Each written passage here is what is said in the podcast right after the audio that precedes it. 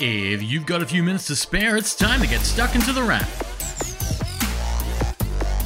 It's the middle of August 2022, and you're tuned into The Wrap, Australia's fastest technology roundup. And with the first of the year's last mobile announcements sorted, we clearly have to unfold and unpack quite a bit. Before we get into that, there are also gadgets to listen through things, as Sennheiser, Beats, and Samsung all offered up something new. Over in the world of Sennheiser, the company is talking up headphones made for travel and possibly a little more, coming in the Momentum 4. These are the fourth generation of Sennheiser's Momentum active noise cancelling headphones, with a main focus appearing to be on battery life this year. Sennheiser is touting a staggering 60 hours of battery life on one charge here, which is the most battery life of any noise cancelling headphone we've seen yet and enough to cover Sydney to New York and back, and still have a little left over. Beats is also throwing in a pair of noise cancelling earphones this week, though to be honest, they're just a coloured variation of its Fit Pro earphones as it collaborates with Kim Kardashian for a special edition. Samsung is also doing the noise cancelling earphone thing this week with a new pair, the Galaxy Buds 2 Pro, and these are properly new. They'll be smaller than last year's model and include improvements to the noise cancellation with support for 24 bit high res audio and spatial audio as well.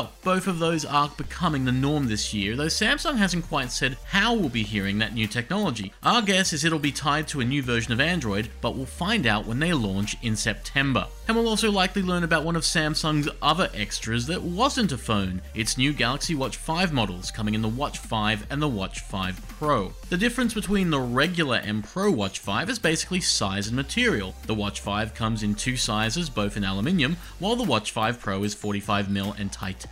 However, both seem built to handle quite a bit, thanks in part to the inclusion of sapphire glass up top. That's one of those premium features normally reserved for the expensive watches, and it may well help Samsung's new wearable survive close encounters with the wall or the floor, situations watches have to deal with. It'll be protecting a watch that can track health and get notifications from your phone, so clearly the phone is still important, and there's quite a bit happening in that category as well. Take the addition of a new mobile carrier in Australia this week, with a new virtual network operator popping up this week, Connect Mobile, which is basically a budget operator using the Telstra network, not unlike Boost or Belong. It'll have at least one Android phone from Oppo available on its network, which is fitting because there's also news from Google this week, which is releasing the next version of Android, Android 13. There hasn't been a huge amount of press about this new release, not like what we see with Apple's iOS. 13 seems largely about a more uniquely customized look for your phone, improvements to health and well-being, support for head track spatial audio, and making Android phones work better with computers, supporting copy and pasting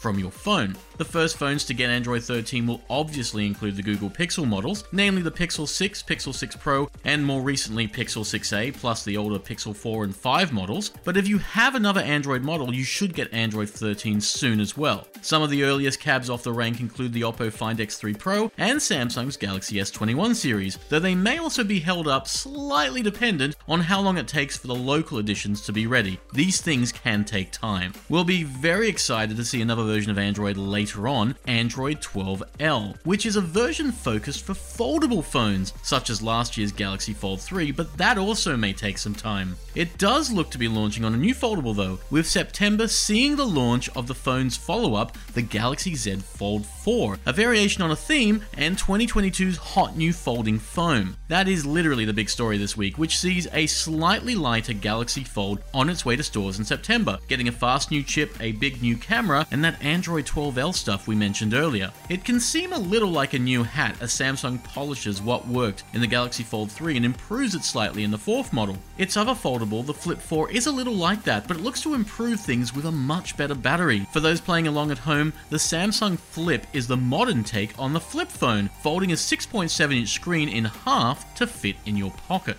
Like the Fold 4, the Flip 4 is a little similar to the previous model, updating the chip and camera but keeping the design largely the same. There is a much bigger battery though, an extra 400 milliamps, which was one of our main concerns last year in the Flip 3. As to whether they'll be enough to take on the new assortment of iPhones in September, that remains to be seen. But with new phones on the way, the back half of 2022 is getting very interesting. For now, you've been listening to The Wrap, Australia's fastest technology roundup. A new episode can be found each week wherever you get podcasts from. But for now, have a great week, and we'll see you next time on The Wrap. Stay safe, stay sane, and take care.